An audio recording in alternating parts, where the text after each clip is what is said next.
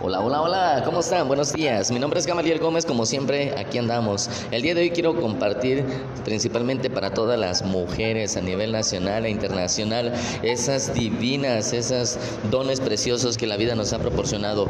Mujer, qué significante es tu presencia en cualquier lugar. Eres una persona que siempre te propones a estar dando lo mejor de ti. Eres una persona que siempre se esfuerza por sacar los resultados. Eres una persona que eres una guerrera, una luchadora que solamente tiene dos opciones, quebrarse y rendirse o solamente salir adelante y luchar y ganar. Entonces el día de hoy quiero animarte a seguirte exhortando a que puedas alcanzar tus objetivos. Recuerda que hay muchas personas que te pueden admirar, pero también hay muchas personas que no aprecian tu valor. Tu valor es, tan significativo en cualquier lugar. Tan solamente el hecho de ser madre, dar vida, todo ello incluye.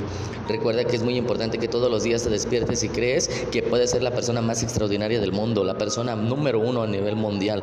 Recuerda que eres la única persona que puede controlar tus emociones, tu forma de pensar. Recuerda que eres una persona que ante el universo nadie puede compararse a ti, porque tú, tú eres mujer.